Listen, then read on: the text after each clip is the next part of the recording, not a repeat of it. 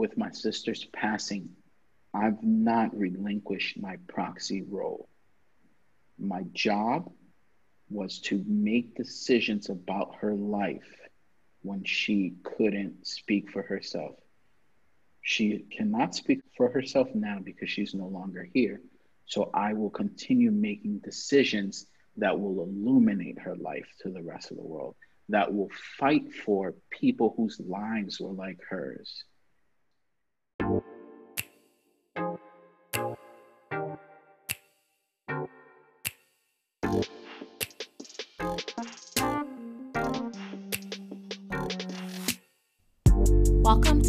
Cancer.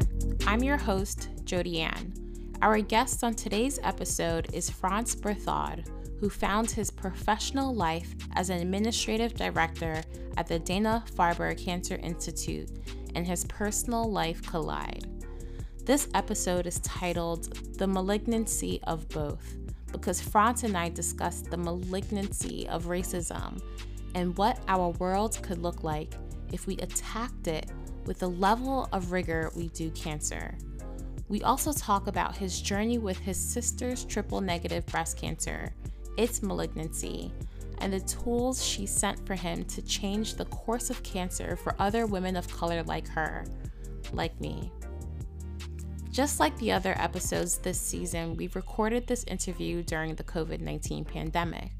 This becomes our entry point into talking about racism in the workplace and in our healthcare system.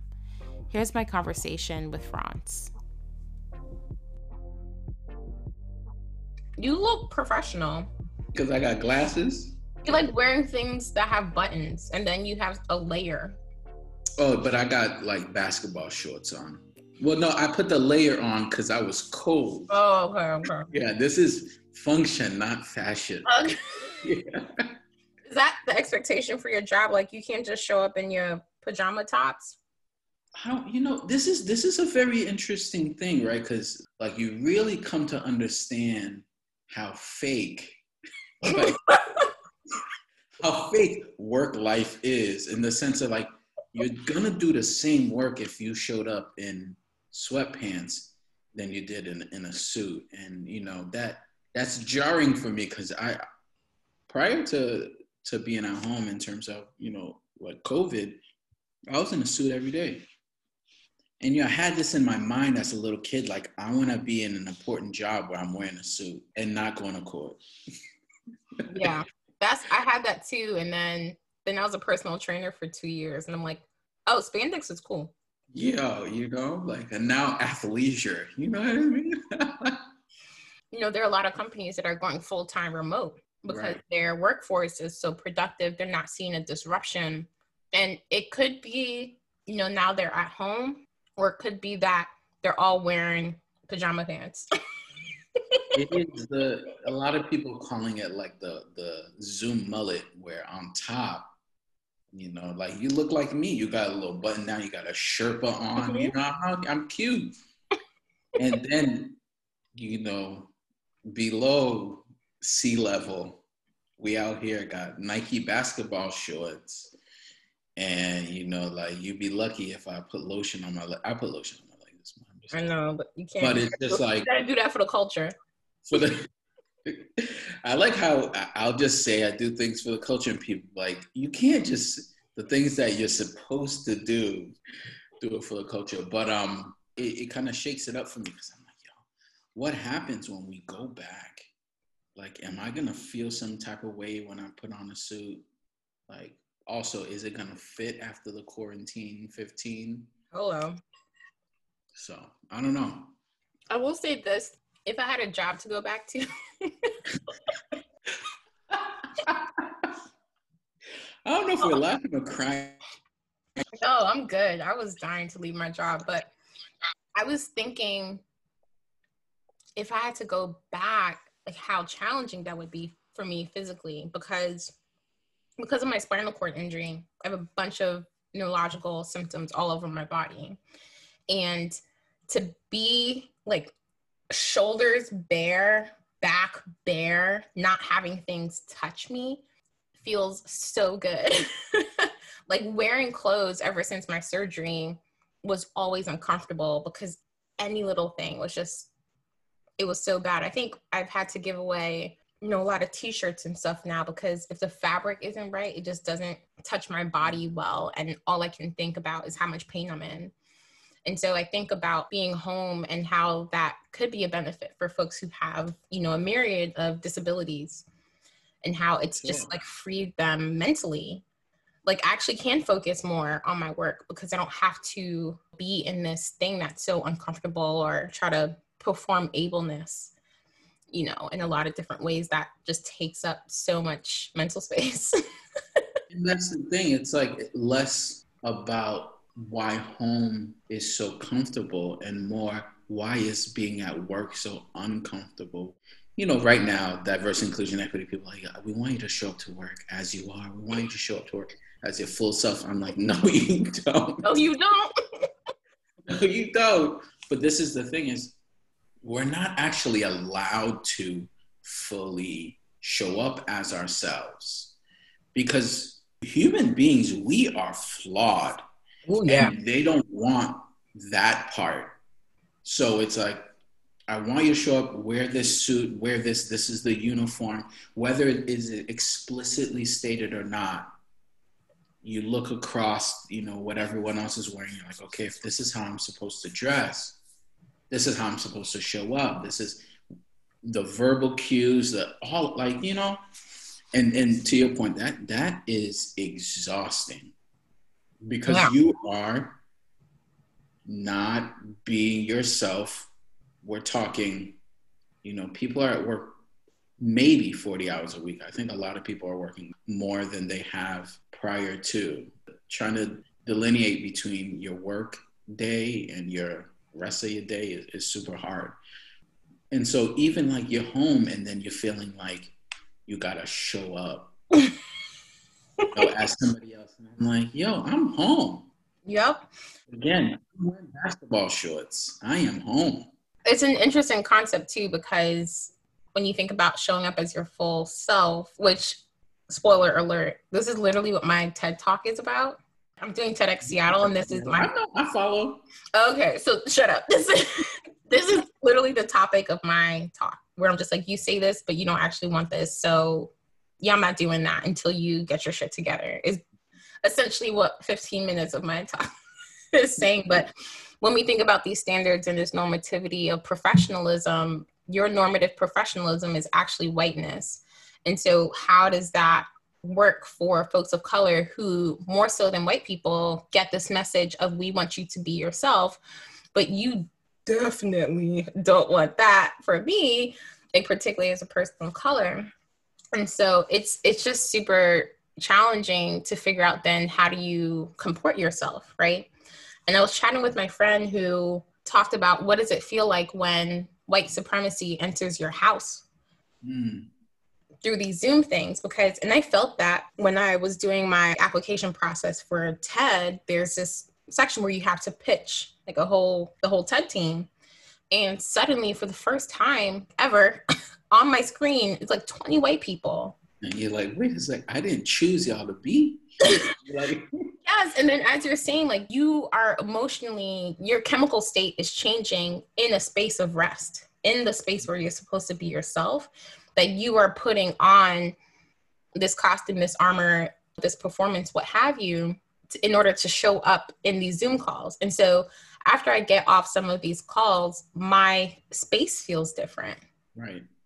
so my friend's like, I need to burn sage and right.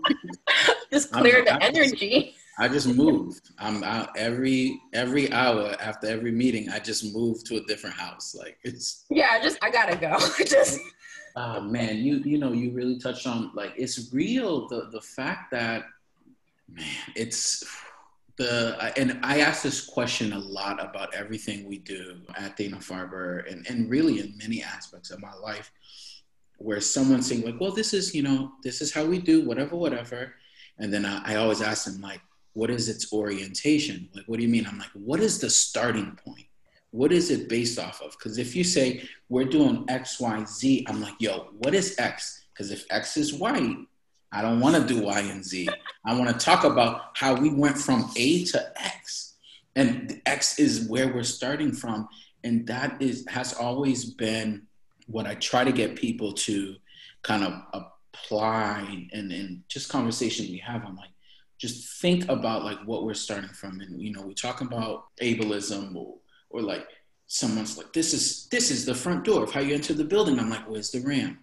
Oh, it's on the back of the building. I'm like, how are we oriented to the to the live space, the living world around us, the people, the language, how we show up to work? It's like, what is it all based from? Because if it is based in whiteness, which more like I don't know. Let I'm gonna throw out a stat that's probably accurate, 99.9% sure that if it's it's based in whiteness, there's like a it's a faulty existence. It's not real. It's it's very real and it's very perhaps accurate for a small subset of people, and everyone else has to bend and break to fit into that mold so you could uh, comport yourself in the way in which we've decided is is how we should operate from here on out this relates exactly to a conversation i was just having this morning with my trainer around cancer screenings and data for when people should be screened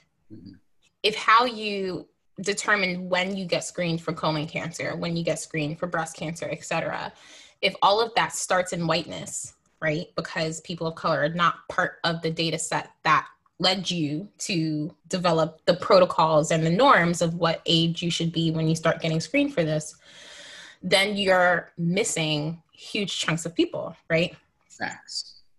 There is this story, and, and I might not be getting accurate, so Gleevec, Gleevec is is it's used in multiple myeloma, um, which is a, a, blood cancer. It's been one of the biggest successes in all of like cancer treatment. People like yo Gleevec, Gleevec. It's hot, like Gleevec mixtapes, like Gleevec is like uh like K two. You know, right? Gleevec is the one, and so, but when they were de- developing the drug and all of the trials and like the data that they got, and like, yo, it's so successful. And then they tried it on. I think I, I and it, it's uh, it might have been in Japan. I know it was were considering like, well, how does it show up in the Asian population? And then it's like, well, it doesn't work. And it's like, well, because all of your data, the it's so successful, it's incredible, but all of the data was based in whiteness. And it's like, what are we talking about now? when we're saying something is successful, when we say a person is successful, when we say a drug is successful, when we say a company is successful, I'm like, yo, what is that measurement? What's the metric for success? Who said this was what it was? And like, and what did that person look like? Like, please tell me. And, and again, 99.9% of the time, it's gonna be this white guy. Yeah. like, this is the definition of success this is the rate in which, you know, if this drug works in a population, this is what we're going to say is successful. And it brings us to this point of not being represented in so many aspects of life. And when it comes to cancer, I'm like, I can't mince words and say, like, everybody has to be part of the conversation because cancer most certainly doesn't care what you look like. It don't care what your mama's name is. It don't care who your ancestors are. It's just a sheer fact. And people will talk about cancer disparities and they'll base it in race. And, you know, uh, I push the conversation that like, we're not talking about race, we're talking about racism because your race does not determine if you have cancer or not, or like, but racism will determine if you die from it faster than someone else that doesn't look like you. I was chatting with a friend the other day, and I love her, and she's like into this work, woman of color, check, check, check. but we were chatting. your friends. Yeah, I was like, check, check, check, check. So if you say something a little off the cuff, right. so, you know, I'm not mad at her because she checked, you know. Right. We were talking about Trump and COVID and Herman Cain and she said, "Well, you know, Herman Cain, he had a pre-existing condition." And in my mind, I know what where she's going, but I'm I was already irritated, so I wasn't tolerating it. right? And I'm, I'm like, I know this girl does not have access to his medical history. So what's his pre-existing condition? And she's like, he's black. And I'm like, being, and I was getting upset, but my checklist was tempering me. right. But was like, being black is not a pre-existing condition. Racism is the pre-existing condition. And a lot of times, even when we're being flippant about things, we always miss the system. Yes. We always miss the structure that creates this. And that only perpetuates, you know, the problem um, and our inability to solve it or resistance to solve it structurally. Right. This it this is great because it reminds me of like in the last chapters, if, if people have read, and I'm sure you've read Ibram X. Kendi's uh, How to Be Anti-Racist, like the within the last like few paragraphs, like he is talking about his cancer diagnosis, right? And I'm like, if someone wasn't keen enough to figure out when is he talking about cancer and when is he talking about racism, because the the malignancy of both is so apparent. It's the same way when you're talking about screening. Who gets to determine when something is racist or not? right? And it's how people feel, right? Oftentimes, racism the, is like this the capital R word right now, where you call somebody racist, and they're like, I can't believe it's like you shot their mama. It's like I can't believe, right? I was like, are, are you sure we're talking about the same thing? It's like, no, this is it's it is here, and like cancer, whether we want to acknowledge it or not, and the symptoms are there of cancer or the symptoms are there of racism and all the signs are like it's pointing to it yet we don't want to take the the proper assessment or and whatever that that may look like if it's an organization or or it's a person like that helps you to diagnose you know that there is in fact the disease there you and you probably already have a feeling you know it's been in your family. You're like, oh my God, am I racist? Um, my granddaddy was racist. Is that I'm like, eh, you know, you might be racist. It's it's it's in your cells, but yet we don't take those proper precautions to think about and do the work of like, all right, I need to find out for sure. You know, let let me do my history. We talk about it from a healthcare standpoint. We you, we literally call it a history. We don't say like, tell me about your family. It's like, no, your history. I want to know about yours. I want to know about your families. If people could apply that same thinking, so because they, I think people more or less understand cancer and they are willing to use language like battle. We want to fight cancer. We want to do whatever we got to do to conquer cancer. And I'm like, the, the enemy might look very different, but the same type of language and that, that zeal and that fervor whether it's at my own organization or really any organization or just across society, we're very comfortable with our hatred for cancer, you know? But we're very comfortable with not talking about racism or our hatred for racism. And I, I think like no one ever blames a person who's who's dealt with cancer for their cancer, you know, to be like, yeah, this is your fault and so I think about racism and the, the way in which it's embedded in society and within people's families, and the historical context.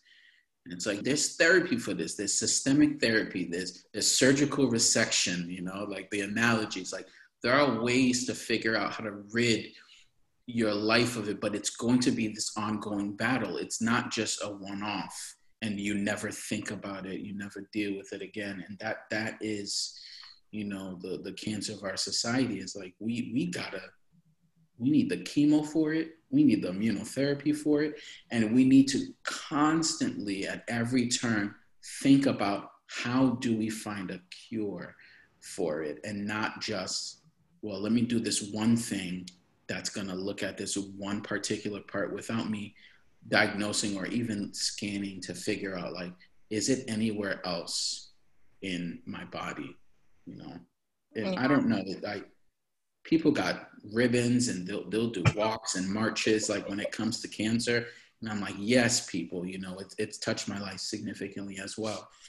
but imagine the intersectionality of you are black and you've battled cancer. Like, look, we it's gonna be Black Lives Matter, and we're gonna have some pink ribbons. You know, like we we have to. There has to be space to figure out both.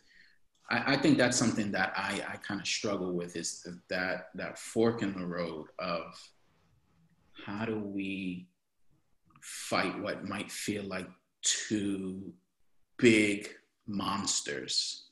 Do you have energy to fight both? I mean, you have to, right? Because the way our society treats cancer is it's the thing that everyone's always trying to avoid. I don't want to live here because environmentally it's polluted. It'll, you know, give me cancer. If I drink this water, it's going to give me cancer. If I drink too much coffee, it's going to give me cancer. If I stand in front of the microwave, it gives me cancer. All these small little decisions, every little part of your day there's some study, some video, some something out there, pop science or real science around, you know, this will help you reduce your cancer risk in a lot of silly ways, but in some real ways too. And so I wonder what our society would look like if we treated racism the same way. Okay, I can't do this, I'm gonna be racist. I can't do this. And every every little thing of like, you know, what our own behaviors are, but also our influence on systems if we try to think of all these micro moments in our lives of ways that we can always be striving towards racial equity in the same way that we're always striving for a life free of cancer. And the part that trips me up too about Ibram X. Kendi's book is he wrote that book because he thought he was dying.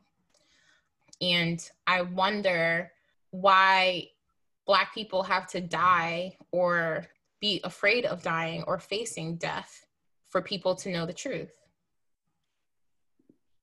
Let me sit with that real quick. What? That's big because a lot of people over generations have died, whether we're talking racism, whether we're talking cancer. They don't believe us. They don't believe us. You have this generational trauma, this this you know, one of the, the family heirloom we pass is oppression and exhaustion. It's like you're gonna get both because this is what I went through and I gotta prepare you to go through it as well. You know, you've got you know cameras on cell phones that's capturing things and they still don't believe us when we show them. They're like, is that Photoshop? I'm like, yo, you really just saw like this, this person get murdered and even in showing them and constantly showing them and, and then they become desensitized you know there is this like there's a balance almost and it's delicate where we have the attention of society when like yo we got to show you this it may be painful but we need, need to show you this and they're like wow this is terrible you're seeing it cyclically over and over and over again and they're like wow it's so bad i don't want to look at it anymore and then it's like I just don't want to look at it anymore. And then they forget it exists. And I, I'm not sure, I'm honestly not sure what it will take to be believed. To be believed, whether it's we're screaming at the top of our lungs that Black Lives Matter, where you have Black women in hospitals receiving less pain medication because they don't believe or they believe that black people have a higher threshold of pain. And it's like, what is all of this based in? The, the historical context of what is being passed down from generation to generation in medical school teachings and that like people like, oh, this is what I, yeah, this makes sense, you know? It's like, yeah, we, you know, and um, for uh, kidney function tests, we always, uh, factor in for the oh is the patient black? Okay you're going to need to multiply by blah blah. I'm like what? Oh shit. got different kidney oh. I'm scared no the thing is like it's so wild that there are so many um, things that we do in medicine that's based in like faulty medicine that was done during the enslavement of Africans, or and, and that we've just carried on. Like it for me, I think th- those particular things, it's like no one ever goes back to like double check. You know, they know, I'm like, yo, ain't nobody doing a word check on this, you know? It, I think it, it, it's, I feel like we, we, we're talking in circles, whether we're talking like what, what are the beginning points of everything, medical education, any tests that are being done? What is it oriented in? And if it's based on lies, like you better believe that everything from that point on was inaccurate. Was inaccurate. And that's wild to say. Wild. And that's exactly what you're talking about. Like, if we're doing XYZ, what is your X? And then also, what happened at A? Because we're carrying those, we're carrying those things through. Double check your work, man. it is just so wild because I think that, like, for all intents and purposes, we internalize some of this stuff too, you know? Like, yes, I think all black women are strong. Do I think they have some superhuman strength that means they shouldn't get pain medication as, you know, their, their white counterpart? No. This is what we're talking like people do this. You know, you have black women dying at alarming rates from like childbirth what are we talking about here, people? I think there's like this, all of these like moments, and you, I think you call them micro moments, right? All of these things are happening, and it's like if you step back and took that thirty thousand foot view and said, like, yo, what are we actually talking about here? There's a lot of murmuring, and we need to have and understand what the resounding conversation is so that we can shift it. Because if we're not making the appropriate changes in these pockets, whether it's cancer care uh, disparities or you know you you were touching on environmental racism, like your live space where you live. If we're not talking about all of these things and how they're all aligned, and then figuring out what are we going to do about it, then what are we actually talking about? Yeah, what what are we actually talking about? Because even when I think about you know the strong black woman thing and that's something i struggle with and i do a lot of thinking and writing about is it's just an excuse it's just the avenue to not give us something because you could use these stereotypes actually to help us if you say hey black women experience less pain that could be turned in if your black female patient is coming into your office and you ask her on a scale of one to 10, how much does this hurt? And she tells you a three, it's probably a seven. And so maybe you need to rethink your approach because her self reporting of her pain level might be different than someone who doesn't have not only lived experiences, but a historical and ancestral trauma of having to overcome pain.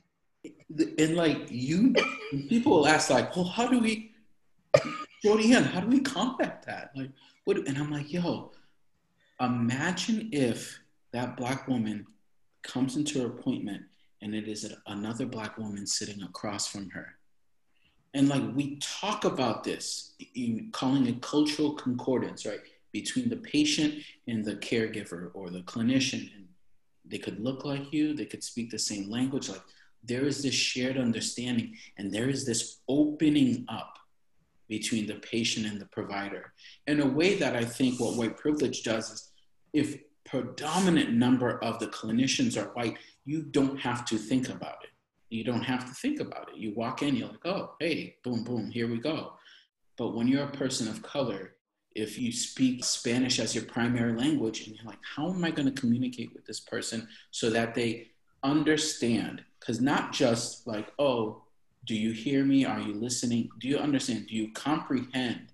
Even reading between the lines and understanding how we care across different cultures, you know, what I'm saying and how the information might be conveyed to you and why I have my granddaughter in the room with me and, or why I have this particular person. Like, why did I bring 14 people with me for this appointment? I'm like, we are oriented in different ways by the varying cultures that we have. And so we can't expect our patients to do this, right? Kind of comport to like, well, I, I want you to show up. Only one person can show up with you. I'm like, I'm sorry, I run with a whole crew of family. And that's how we're we're doing it. And you know, I've, I've spoken to you in the past about my sister, and as my sister was going through her her cancer treatment, like I was at every appointment, my brother-in-law was at other appointment, if my other sister was was able to come, like, but this is what we do. It is this the the the, the pain, the successes, everything is communal. We share it all so that when something really good happens for you, it happens for all of us. When something really bad happens to you, we share in that burden and we, we shoulder that pain so you don't have to do it by yourself. And I think like we have to like switch our approach and how we care for our, our patients and think like that. Yo, that's equity. People will talk about like we gotta treat everyone the same. I'm like, you absolutely do not. you do not treat everybody the same because that's not fair. Yep. It's not equitable. Well, perhaps, perhaps it is actually fair, right? Everybody gets a dollar. You know, I'm like, great. If I'm at negative zero and someone is at a thousand, negative zero is not even a real number. I promise I went to college. Like, you know, you know, I was there. I know, I know you was there. It, but if and and someone is starting with a thousand dollars in their pocket, you give them a dollar, it's nothing. You give me a dollar, it's really nothing because I'm not like I need a lot more to you know to to help me. And I think that whether it's socioeconomic status and the needs of our patients, it's the cultural needs, like what do they actually what do they actually need? And the only way to get there is to understand what they need from them on your own internal knowledge. Like we need people that look like them that speak their languages like all of these things. And i don't know i, I might be getting a little impassioned because i struggle with sometimes organizational approaches for culturally competent care or you know or, or what a lot of literature is saying now is like cultural humility. It's like do i want you to know my culture like yeah i think that could be that could be valuable do I want you to be humble enough to know what you don't know? Let me lead conversations. Let me help you in understanding how to care for me. I'm like, that's real. If we sh- showed up with that humility and and most of our patient and honestly human interactions, like we, the world might be a little bit better. Yeah, I hear that. Even structurally, how we we set up our our medical spaces in whiteness. I also roll deep. I roll deep to every appointment. You know. I went to an MRI, which is a very uh, singular experience. you tried to bring someone into the machine. With no, actually, actually, I did have someone in the machine room with me. She also had to get wanded and get in scrubs, and she sat there reading a book and kind of stroking my foot the whole time because I was I had a really bad MRI MRI experience prior to that, but I would roll deep easily with five people in the waiting room for me to just go do an MRI. But I was thinking more when I went to do all my surgery consultations, when you're in those rooms, it's just set up as a, you're in an exam room. And so when you have seven people trying to roll up in a room that's only set up for the doctor and the patient, it becomes an extravaganza of nurses and stuff trying to trying to find chairs. Like just imagine if you had a room where you knew you were going to have these conversations with patients and there was a bench. You know?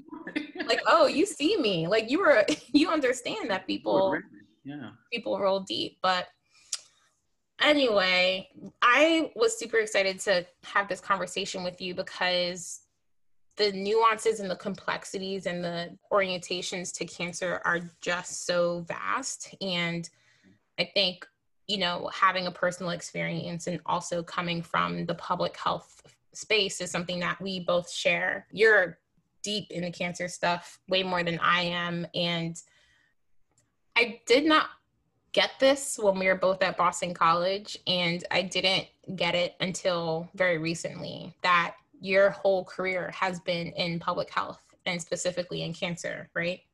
Right. How did that happen? going from from college and having done tons of classes and you know like pre-med route and thinking gonna be a doctor you know I'm, I'm Haitian mother like you're gonna be a doctor lawyer or or I'm gonna live with you for the rest of your life. I'm like, ooh, can't can't have the third option. So let's figure out the first two. Um, and so definitely, I'm like, okay, I'm gonna be a doctor, go down that route. And upon graduating, it, doing clinical uh, research at the Dana Farber Cancer Institute and bone marrow transplant, and thinking that this is going to help me have this robust application, like this is going to be incredible. And I, I knew I loved healthcare, and I knew it'd be even meaningful of being a a black man in the healthcare space. And and my thought was, I'm going to do that as as a doctor, as a as a clinician, um, and I really started to gain more of an affinity of well, how do we transform the systems? And it was more about efficiency and how we did things in the hospital space. And I loved it. I'm like, okay, what if we did this? What are the downstream effects? What if we change this? Okay, like now we're cooking, let's do this, you know, and, and galvanizing people to make these these changes and transformations. And I loved that piece.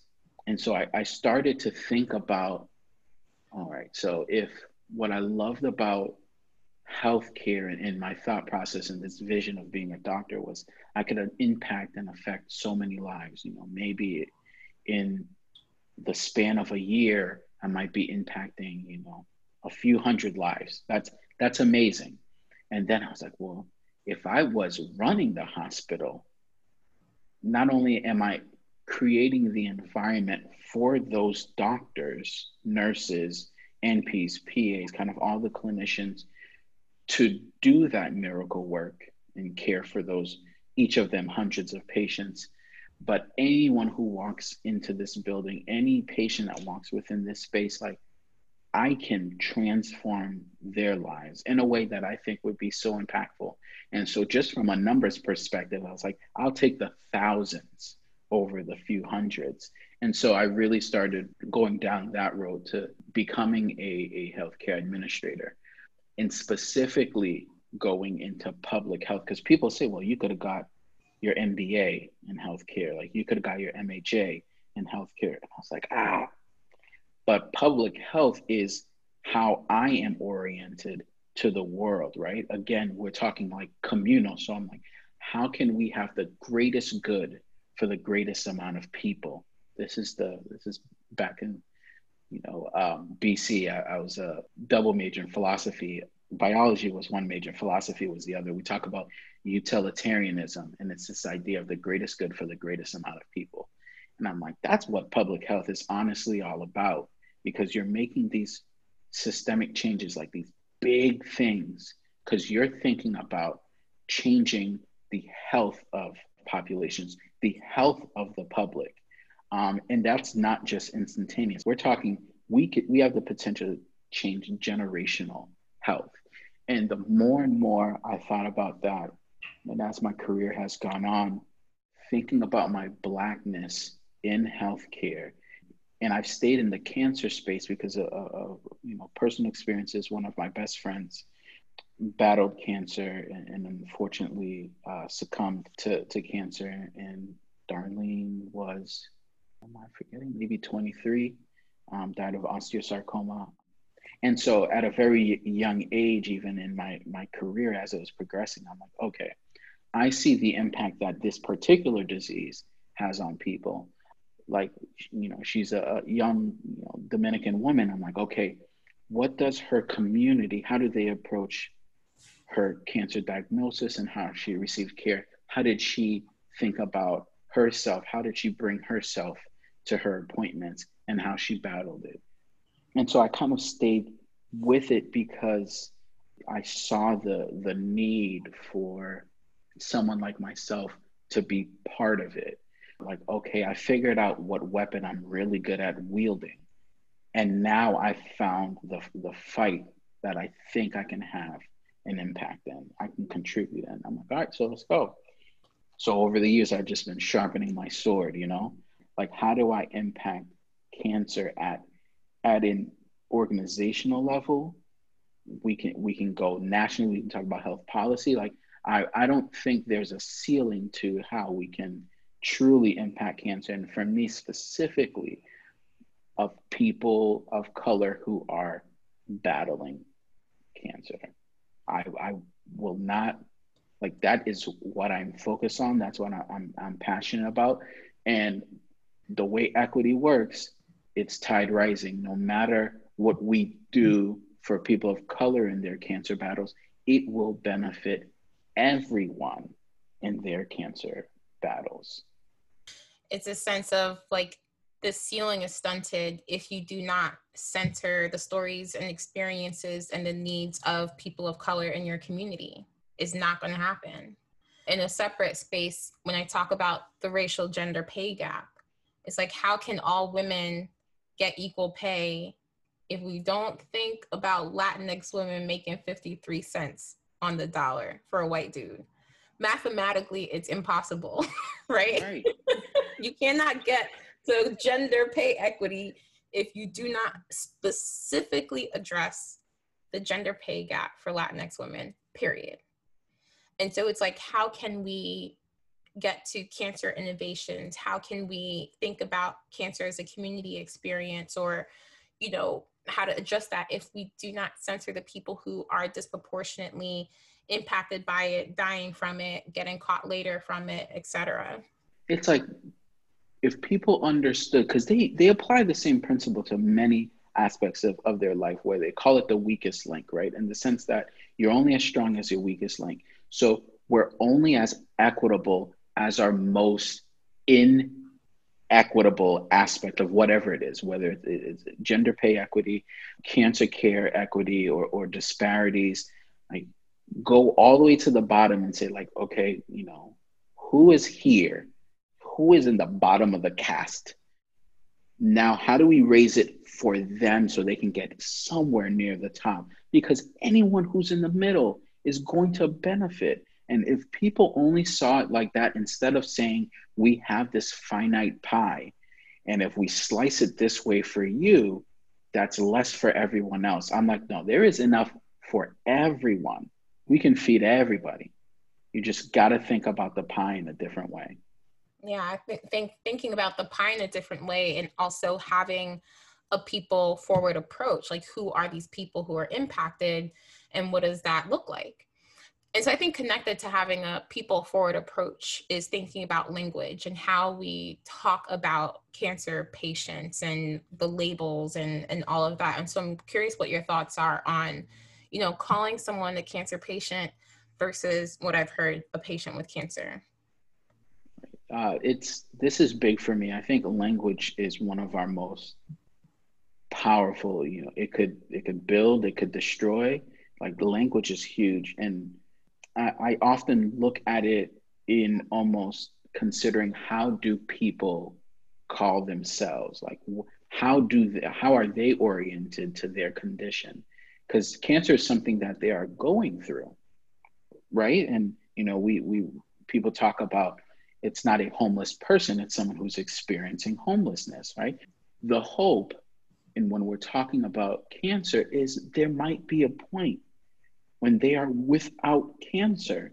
So if we are using this verbiage of like, uh, this is a cancer patient, like uh, the hope is that's not the case. They are a patient with cancer because also they could have a slew of other things.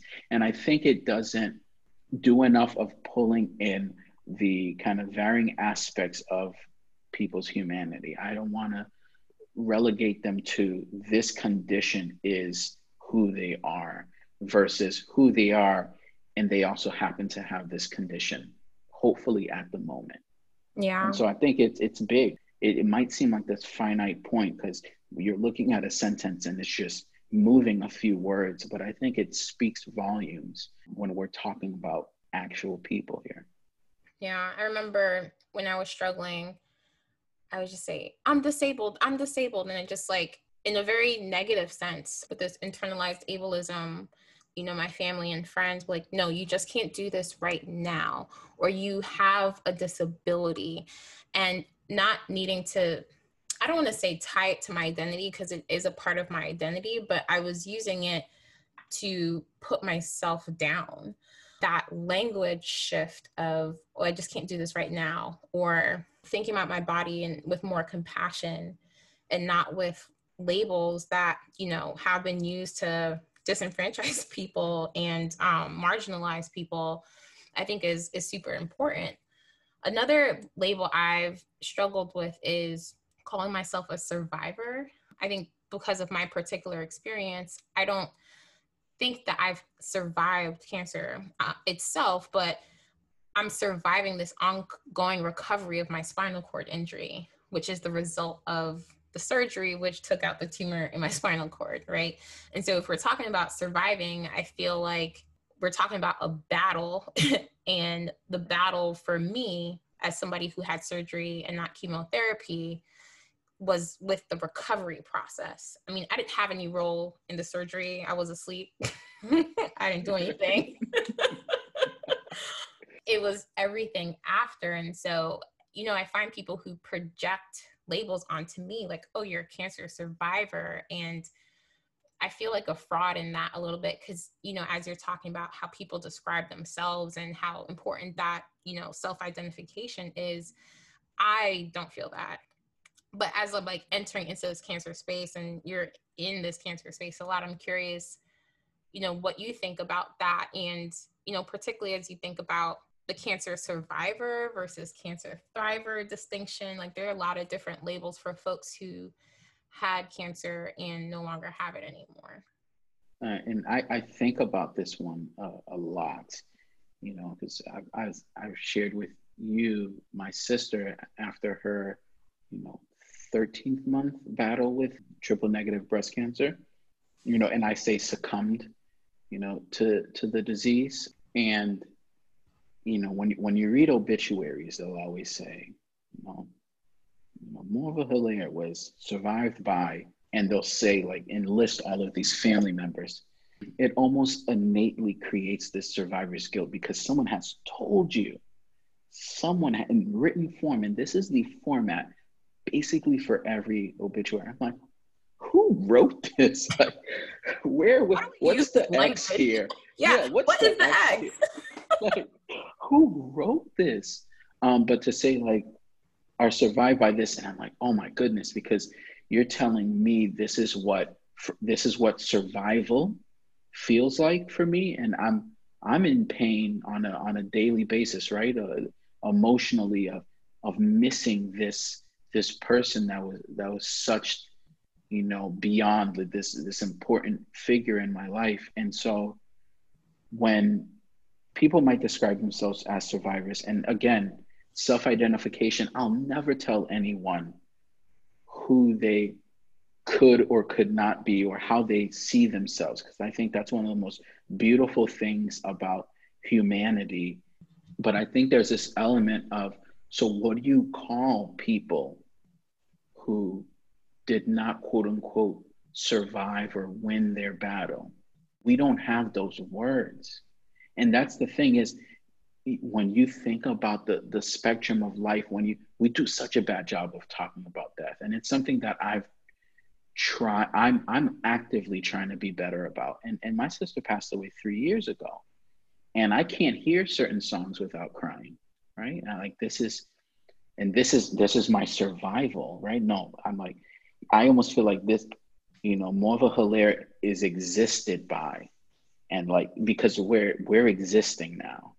I don't feel like I've I've survived. I feel like a piece of me has died, and so, what do we call the person who did not make it to the other side of of their cancer diagnosis and we don't have that that language and so i think about that that power of language of we, we name things a certain way and we don't think about the other people that are not part of the narrative because they can't speak for themselves. Yeah. They can't self-identify. I'm really struggling with that now as you're saying it because we have this fighter language around cancer, this battle fighting cancer warrior, etc. And so if you succumb to it, as you say, does that mean you lost? then are you a loser? Exactly. Exactly. And no, right. no.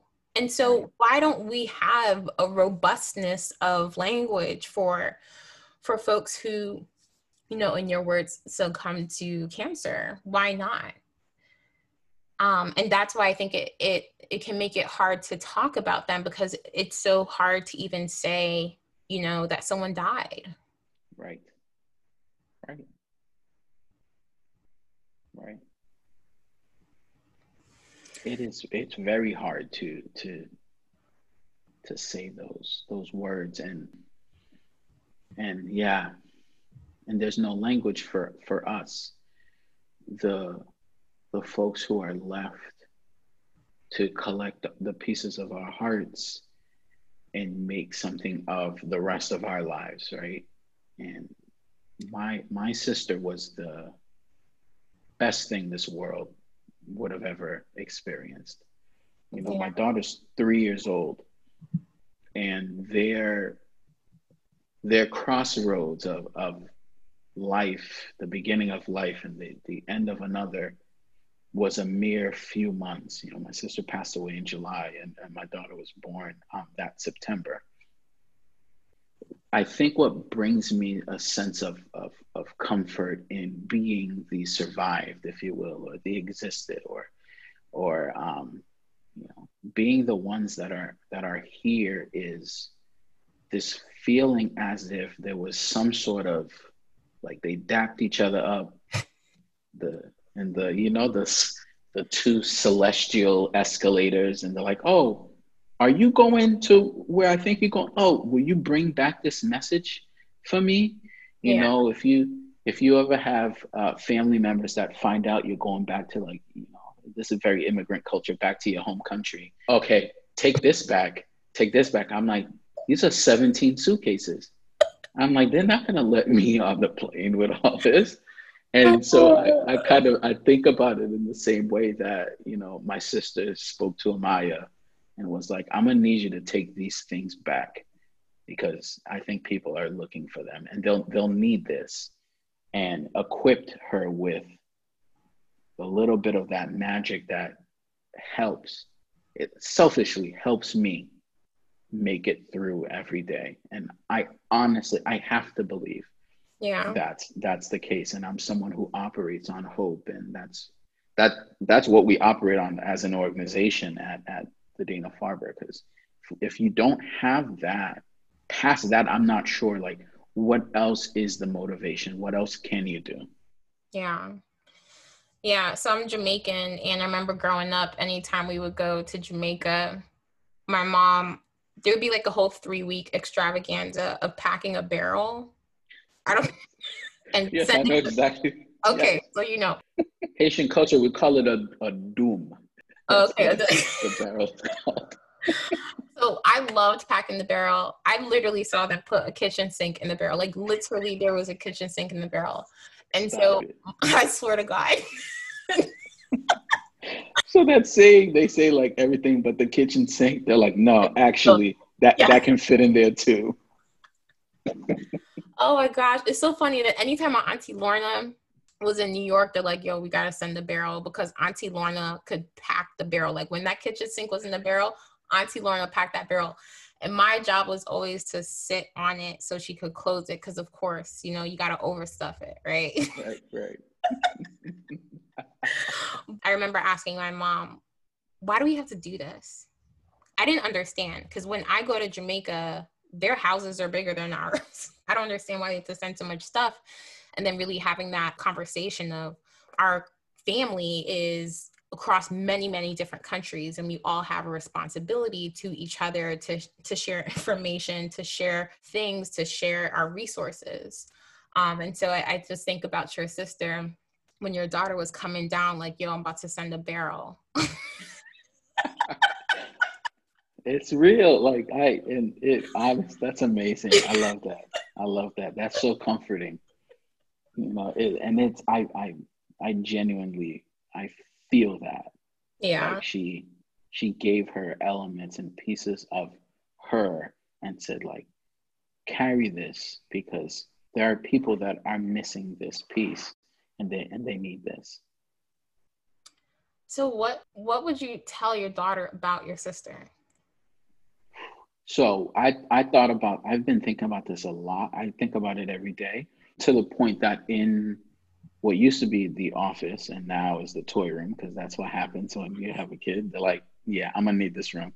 Um, I have this large painting of my sister. It, it was a gift from from my wife Nora and, and my sister-in-law because it's something that I knew I, I wanted. I was like, I I need a, a visual cue and the likeness, right? The the the painting, it's beautiful and it's my sister smiling and it's from this photograph of we were in the cafeteria at the Dana-Farber Cancer Institute in between like she had an exam appointment and was waiting to go to her chemo appointment and we didn't want to wait in the waiting room.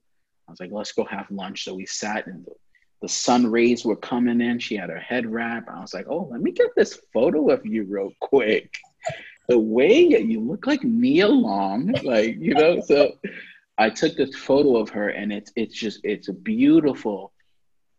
And for me, that's one of these the last memories of seeing her smiling um, and feeling like she was in control of her body. Because I think that's one thing about cancer is you feel like you're losing control of your own body. Um, and so I, I, took this photo. She loved it. I loved it. And this uh, really dope artist, um, Art Mondo, uh, out in Colorado, painted it. And so it, it's it's large. And Amaya interacts with the painting. Will say hi to it sometimes, talks to it, and I'm like, for me, I'm like, that's so beautiful because yeah, I can show you a bunch of cell phone videos. I can show you these photos. I was like, but she gets the opportunity to see my sister in the way that she looked to me radiant, full of color, smiling, and just being able to do that on, on a consistent basis. So I can say, oh, it's a visual cue for me. Let me tell you this story about this one time. You know, let me tell you this, let me tell you this. And, you know, recently not too far from the painting, we have the broom that um, Nora and I we, we jumped over at, at our wedding. And you know, now that she's getting gaining a bit more sense of the world, she's like, "Why is there a broom up there? That makes no sense." You tell me it has to go in the closet. This is a, a you know place for everything. And then I got to it's explain. for the culture. It's for the culture. that is absolutely for the culture. But I got to explain the significance of the broom itself and to say like, you know who made this for us?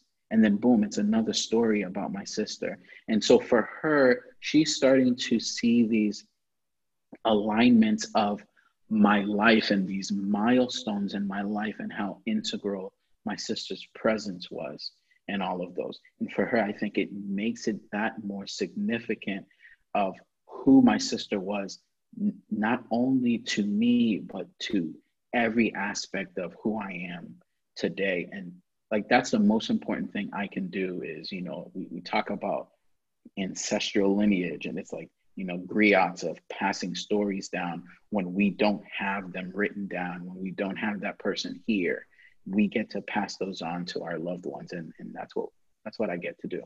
Yeah. You know, I want to chat more about your sister. She's such a big part of your life. Cancer had been such a big part of your professional life. So, you know, when we're talking about breast cancer, even finding that it's a very personal experience. And so, when did you become part of her story? How does she tell you? And kind of then what happened, knowing that you had all these professional levers that could potentially help her? I will never forget that day. My sister was a nurse, so she fully understood what it meant in terms of health and, and screenings like she she knew. And you know and, and she shared with me that she had you know felt this lump um, and called her pcp it's like hey i feel something. And this is now we're gonna all right so i feel something talking to her pcp i feel something right here. My sister is a trained clinician. I feel something. The doctor's like it's just fat like adipose tissue, whatever, or lipoma, whatever she said, like it's just fat. And my sister was like, look, no, I'm going to go and get a screen. My sister was 39 years old, and we're talking about cancer screenings. Who is the X? What is it oriented towards? She was too young for a mammogram, right? So she's like, no, I'm gonna go. I'm gonna get it. I don't like the feeling of this. She gets the diagnosis that it, it's it's cancer. She calls me and tells me as soon as that happened. I remember being at work and feeling disoriented. Like I was holding the phone in my hand and I could hear her on the other side, like, hey, hey. And I'm just like, I don't know what to do. I'm just standing there. And I shared like a, a, a cube area with this guy, Chris. And he's like, You all right? And I was like, I, I, I gotta go home. I gotta go home. And I live like my sister and I, we live probably about 20, 25 minutes away from each other. And I was like, I, I gotta go. And I just left. I left everything, just took my phone and I, I just booked it. You know, went to see my sister that that afternoon and, you know, crying, holding each other, laughing a little bit. That's one of the things that we did too, right? Like we even found a little bit of levity. And I was like, how dare that doctor call you fat? You know, like we we got to and and you know, which is most certainly one of the things I miss, but we got to you know, it's like these ingredients. We got to add a little bit of that spice in because we knew that's what was going to help us get through this. And from there, I was like, look, I know the head of, of breast oncology at Dana Farber. Let me contact him and see what we can do because I, I want to get you the best care possible. And selfishly, I also knew it meant that I could carve out whatever time I needed in my day to go see her because it's we're talking I get to walk from one building to the next. I call him up, Dr. Eric Winer, super nice guy, and he's like, it's like who who here is because the thing at Dana Farber we do like really subspecialties. So you might have a doctor like they see triple negative breast cancer. This person sees inflammatory breast cancer. I'm like, who sees triple negative breast cancer? And I was like, whoever it is, like I need to contact them. We need I need to talk. Like, let's make this happen. He's like, don't you worry. Like I will personally care for your sister. And, you know, that was comforting. I'm like, all right, we're talking, you know, top person in the world. So he's, he, you know, caring for my sister. And, and again, I got to go to every single appointment, you know, um, that I was able to, but virtually all of them. And, and just be there with her, sit in the waiting room with her, um, making sure, and we're talking about the place that I work, but I'm like making sure she gets the best care possible, that you know, we're not even waiting too long in, in the waiting room. I'm like, these are all the things. And, and, and again, that there was a luxury because I knew how to navigate my own organization. I knew how to navigate the cancer world and that space. And that's not true for everyone, especially not true for every person of color that walks through any organization, um, any cancer center. They might not have someone who's going to be there to advocate and say why is this happening? Why are we not doing this? Whatever whatever the case may be? You know some people might be by themselves. I was afforded the ability to be present and and do all that and to be there from beginning to end. Um, but it was hard it is so hard because not being able to delineate between everything that i was doing in my work world, right? I'm sitting there and we're in a meeting, we're trying to make decisions, and I'm thinking, for what? What are we talking about? My sister is dying. And, you know, to this day, I find it very difficult if I'm ever in meetings or have to see Dr. Winer, and not because of anything he did or didn't do. You know, I think that he took exceptional care, you know, of my sister and, and the team. It's just the constant memory of loss, of being the survivor, and that the survivor's guilt that occurs with the reminder of seeing his face and thinking, we didn't win this battle. And that's super hard. I walk into the space you know, I walk through the doors that uh, she she would have walked through. I see some of the people that she would have seen. I talk to some people that you know, might have known about her case. And I think like it's very, very hard because then I, I can't quite escape that. So whether it's the, the pain of it, would I have a different orientation to it all? Perhaps if my sister were still here and she were, you know, to, to your words, either surviving or she's thriving. But since that's not the case, my reality is this and how I I manage those emotions of walking into the building or or next to the building that my sister died in. Like it's not easy. It's not easy. Um, and then I think about how many other families of color, people of color, their caregivers, their loved ones, people the they're survived that feel like this. And I ask myself, what, you know, Franz, what are you gonna do with those emotions? You can't save your sister. Okay. How many other sisters can you save? Can you have some sort of impact in their lives and the lives of their families? And like for me, like that that's a that's an engine. Like that's a that's a drive because I don't want anyone to feel what what I wake up with every day, you know? it's it's not easy and so i want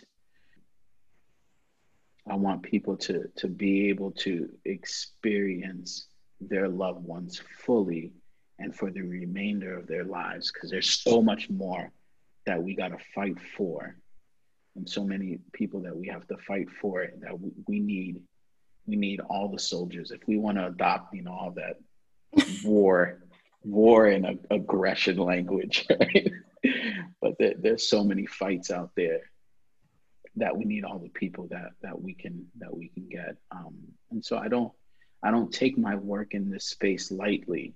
You know for me it is life or death. And and that's that's why i i, go hard for the culture. Um, you know i was i was my sister's healthcare proxy. And so you imagine how challenging that could be you know it's what maybe 31 at the time, um, how challenging that could be to make decisions that feel like truly life or death and, and feeling like you're accountable for that. And with my sister's passing, I've not relinquished my proxy role. My job was to make decisions about her life when she couldn't speak for herself. She cannot speak for herself now because she's no longer here. So I will continue making decisions that will illuminate her life to the rest of the world, that will fight for people whose lives were like hers. So like that that role, I, I didn't give, I didn't hand my badge in when when when she passed. I'm like, okay, where she's living her existence is on a different plane than this one. But I gotta keep going. That's why she sent you that barrel, right? She sent me that barrel. there was a whole sink in it. because with all the tools of her experience of your your passion for this as someone who's in this community right like a sister sister right Franz you know like as another woman of color your work is for me for other people like me to move away from the kind of warrior soldier language. If we think about family and community and care i feel cared for by you franz in your work in this space. And i don't i don't know if there's language to even express the extent of what that means i appreciate that but at the, at the same time I, I you know, I'm thinking about you, like, how have you felt supported? Like, how do you manage that? Not just in the process of your your sister's passing, but every day since. Again, right? We we operate in a communal lens, um, and with my sister exiting the world, entered, you know, my daughter Maya, and I'm I feel very much supported, you know, by by someone, and I don't ever want to feel like I am giving this emotional burden to a toddler, right, who has no idea how to. I'm like, I don't know how to make you feel better, Dad. Like that's a lot, but you know, she calls me Dada. like, oh, Dada, what do you know? But I think that her existence is so meaningful for me, and obviously my, my wife and and then all the people who knew my sister. Like, I don't just share these memories. It's not as if my sister was only amazing to me. My my niece and my nephew, you know, her survived, um, who were young children when my sister passed. Like we all we can share in these memories. We can all talk about these beautiful things, and that it's it's beautiful. And then we can joke about things that that you know that she did, funny things that she said. Because again, while every day, you know, it, it's like being anti-racist. It's this active thing. While every day I get up and I think about her, and I use that to to drive myself forward, and I'm actively approaching this work, and I'm like, okay, how do I make an impact? How do I push this forward? But I'm not doing it by myself, and I I can't operate in this silo. Um, it it most certainly takes a community, um, and the fight in itself, uh, when we're talking cancer disparities and, and equity and, and care, um, like I'm not alone in that either. And for me, that's also, it's comforting, it's energizing, um, it's centering. It, you know, it makes you feel like you're not on the, the outskirts of it all, um, and that you are, you're right in the thick of it. Yeah. What advice do you have for someone who's lost a sibling?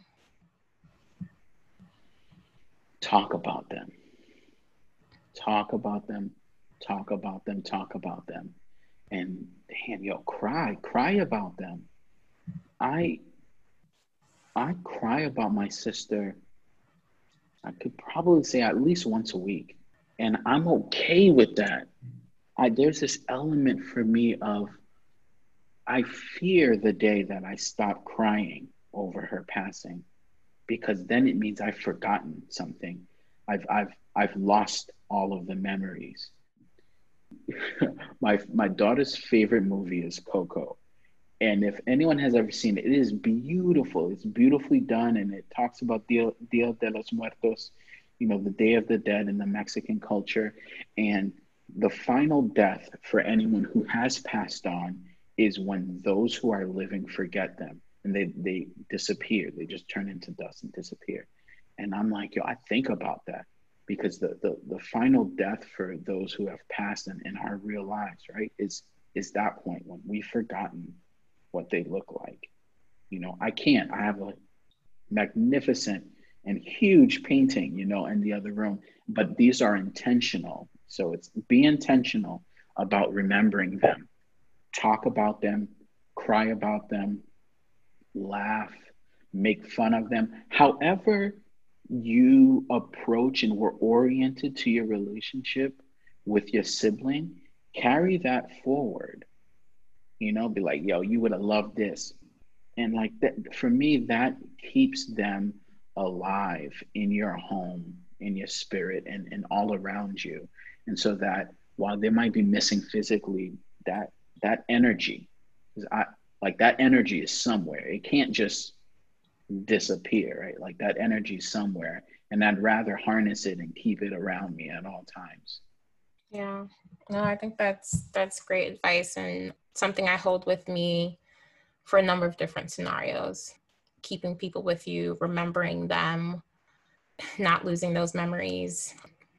I don't know if you remember but a couple years ago when I got the news that Ron Brace died, I was so torn up. This was, I mean, you see me rolling around BC with Ron. Like, this was my, I spent so much time with him, like my best friend, you know, the first couple years at BC.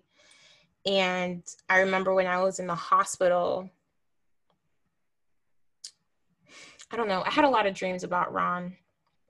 And when I was in the hospital, um, I was just feeling so down and I was just kind of looking out at the clouds. And there was this guy in the room with me. And he said, Oh, do you see the clouds? Well, it looks like the sun's about to come out. Mm. And I said, Okay, whatever, bro. I'm sitting here crying, right? I'm not trying to have this conversation with you. then a nurse comes in and she says, Ronnie, are you ready to go? And I nearly fell out. Right. I nearly fell out. And I said, okay, I'll look at the I'll look at the sun coming out now. Okay, I got it, Ron. I got it, Ron. You know. My bad. My yeah. Bad. um and I I even though he and I had lost touch over the years, I, I do try to be intentional about remembering him and understanding what that relationship meant to me. And I think that that centering around intentions with that remembrance process is is so important and and so invaluable. And thank you so much for uplifting that. Sure. Thank you. So, as we wind down, speaking of intentions, I always try to create intentional spaces in the interview to uplift other people, other work, and things that have been helpful or um, impactful for people in in any way. And so I wonder if you can share a few recommendations for our listeners. Who is someone that our listeners should know? What should they read, and what should they listen to? Uh, an amazing book that I loved was called When Breath Becomes Air.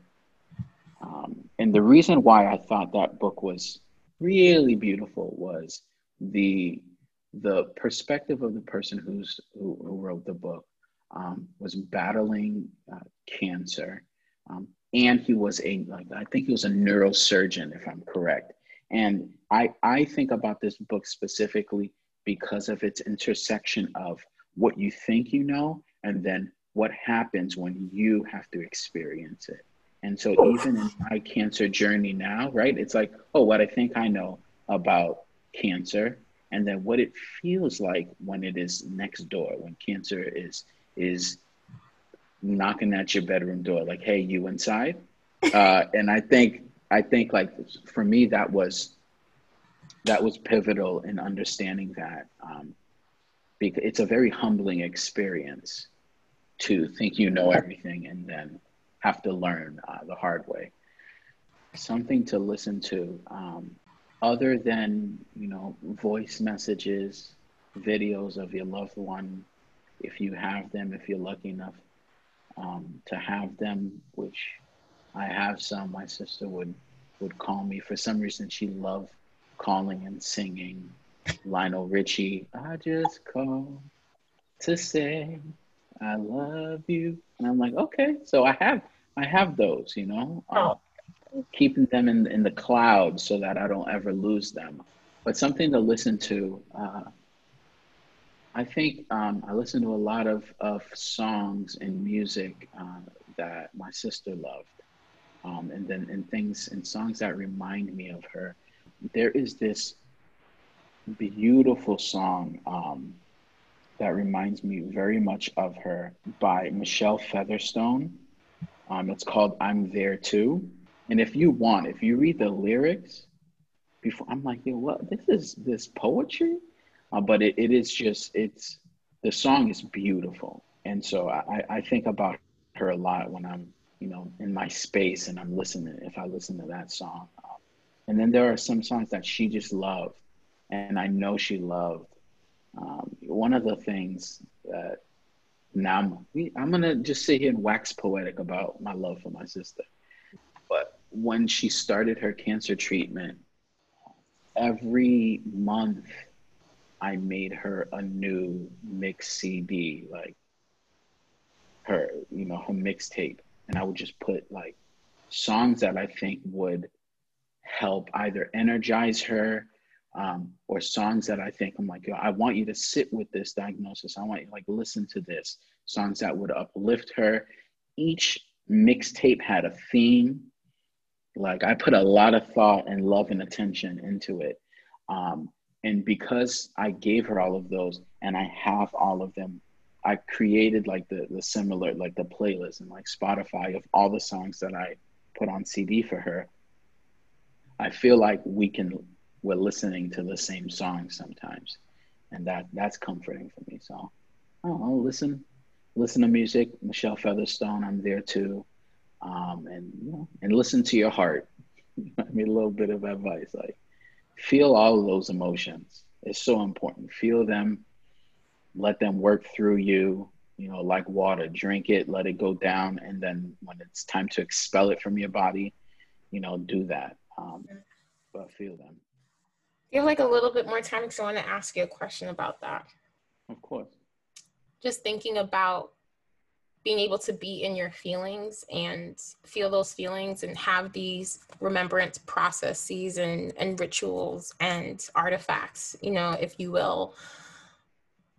And doing that as a black dude, right? Like, right what we don't have a lot of space in our culture and thus we we internalize not having a lot of space in our culture for black men to be emotional what do you think about that i'm no martyr in any way right and i'm I, I it's not as if i figured out how to deal with my emotions better than any other person um, but i've normalized and i've made it acceptable for myself to feel because I think about my nephew, right? My the, the, the son of my my sister who passed, and I'm like, you need to know it's okay to be sad, Noah.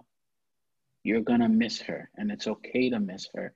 But I'm like, how can I say it without allowing myself to believe those same words? How can I comfort him if I'm not enabling myself to be comforted? Um, so I think about that as an example, you know, of of doing that for myself and how healing it is for me to be in touch with my emotions um, and, and what that might mean for any other person so that it gives know we don't even give each other permission to feel. And it, it starts with that. I'm like i'm going to give myself permission so that other people whether they want to give themselves permission from that or if they're they want to approach me and say like can i talk to you about something i've been experiencing or i've been feeling? And letting that window be open and just keeping it cracked open for anyone to be able to poke their head through and say can i just talk to you about something that i've been dealing with? Because i've been so open in what i've been dealing with.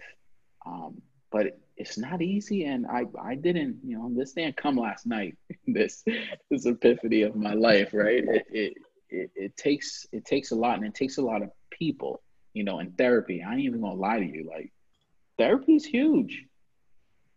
You know people oh yeah. you go see you go see a doctor once a year. You go see your dentist once a year to make sure your oral health and your, your physical health everything like oh you got the physical you're good to go. But like we don't even see for our mental health a professional once a year just to say like hey i think i'm good.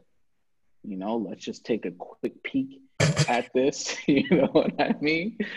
And so just normalizing that in language not like saying these words out loud therapy you know letting people hear it talking about it and sharing those experiences. I think that when people trust you or they believe you um, then when you say these things like hey yo therapy works they might be like you know what? Because you said it let me just let me take a look. You know let me see what this is all about um, and giving them that permission to to be curious um, and to be open about it. Yeah. Who's someone our, our listeners should know. Man dr bernard tyson. May he rest in peace from um, Kaiser Permanente, uh, who passed away recently.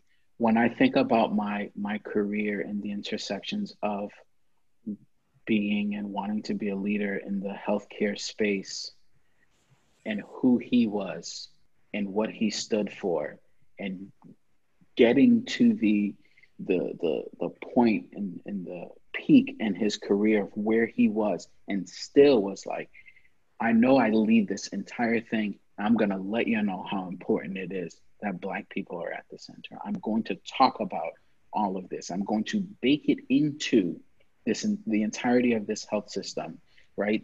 Kaiser Permanente opened a, a medical school recently and they named it after him. And the thought is we're going to teach medical students how to care about the health of the public, how to care about how you approach, you know, caring for people of all differences. Um, and so his passing, I was like, damn, that was for me. I'm like, okay, I, I have a tough time finding mentors, um, you know, in my field. Uh, and for me, he didn't know it. I never met him before, right? but it's the same thing. It's like, you know, I'm rooting for everybody that's black. And I was like, oh, all right, I'm with you. Um, and so just seeing his career and, and how he went about it um, and, and trying to think about my own of you know your, your professional and your personal life and the the intersections of that. Like how do i make sure that what i care about shows up in how i care for people how i um, conduct myself in my work and what my career span looks like? Um, so yeah dr bernard yeah. tyson I did not know about him, so I definitely have my marching orders to learn about his life and his legacy and the work that he was doing around public health and healthcare. So, Dan, that's a great recommendation. Thank you, and thank you, thank you for doing this, Franz. I really appreciate that you reached out about this project. You know, we haven't spoken in in a number of years uh, since BC, and I think a couple years in New York after seeing you and Nora and your family flourish and grow. You know, I'm rooting for you. I'm rooting for you and, and your work and to just be connected to you um, in this new way. It matters. It matters a lot to me. Sure. I, I appreciate you. And, you know, I reached out just to thank you for centering Black voices because I felt like what how wonderful it would have been for my sister to be able to engage with something like this, right? This podcast and hear these stories and, and hear herself in it. And so again, the, the, the proxy in me felt like I had to do what she would have done to say thank you for for having this platform and this opportunity um, to to hear us, you know, the, the FUBU for us, by us. Mm-hmm. And, and so I, I appreciate you. Black Cancer was created, edited, and produced by me, Jodi-Ann Burey. Thank you so much, Franz, for sharing your story with us. To make sure that other Black cancer stories become center to how we talk about cancer, rate, subscribe, and take a few minutes to leave a review wherever you find your podcast. Find us online at blackcancer.co and on Instagram at underscore black underscore cancer. Trauma comes with endless wisdom for ourselves and those around us. Tell someone you know about black cancer.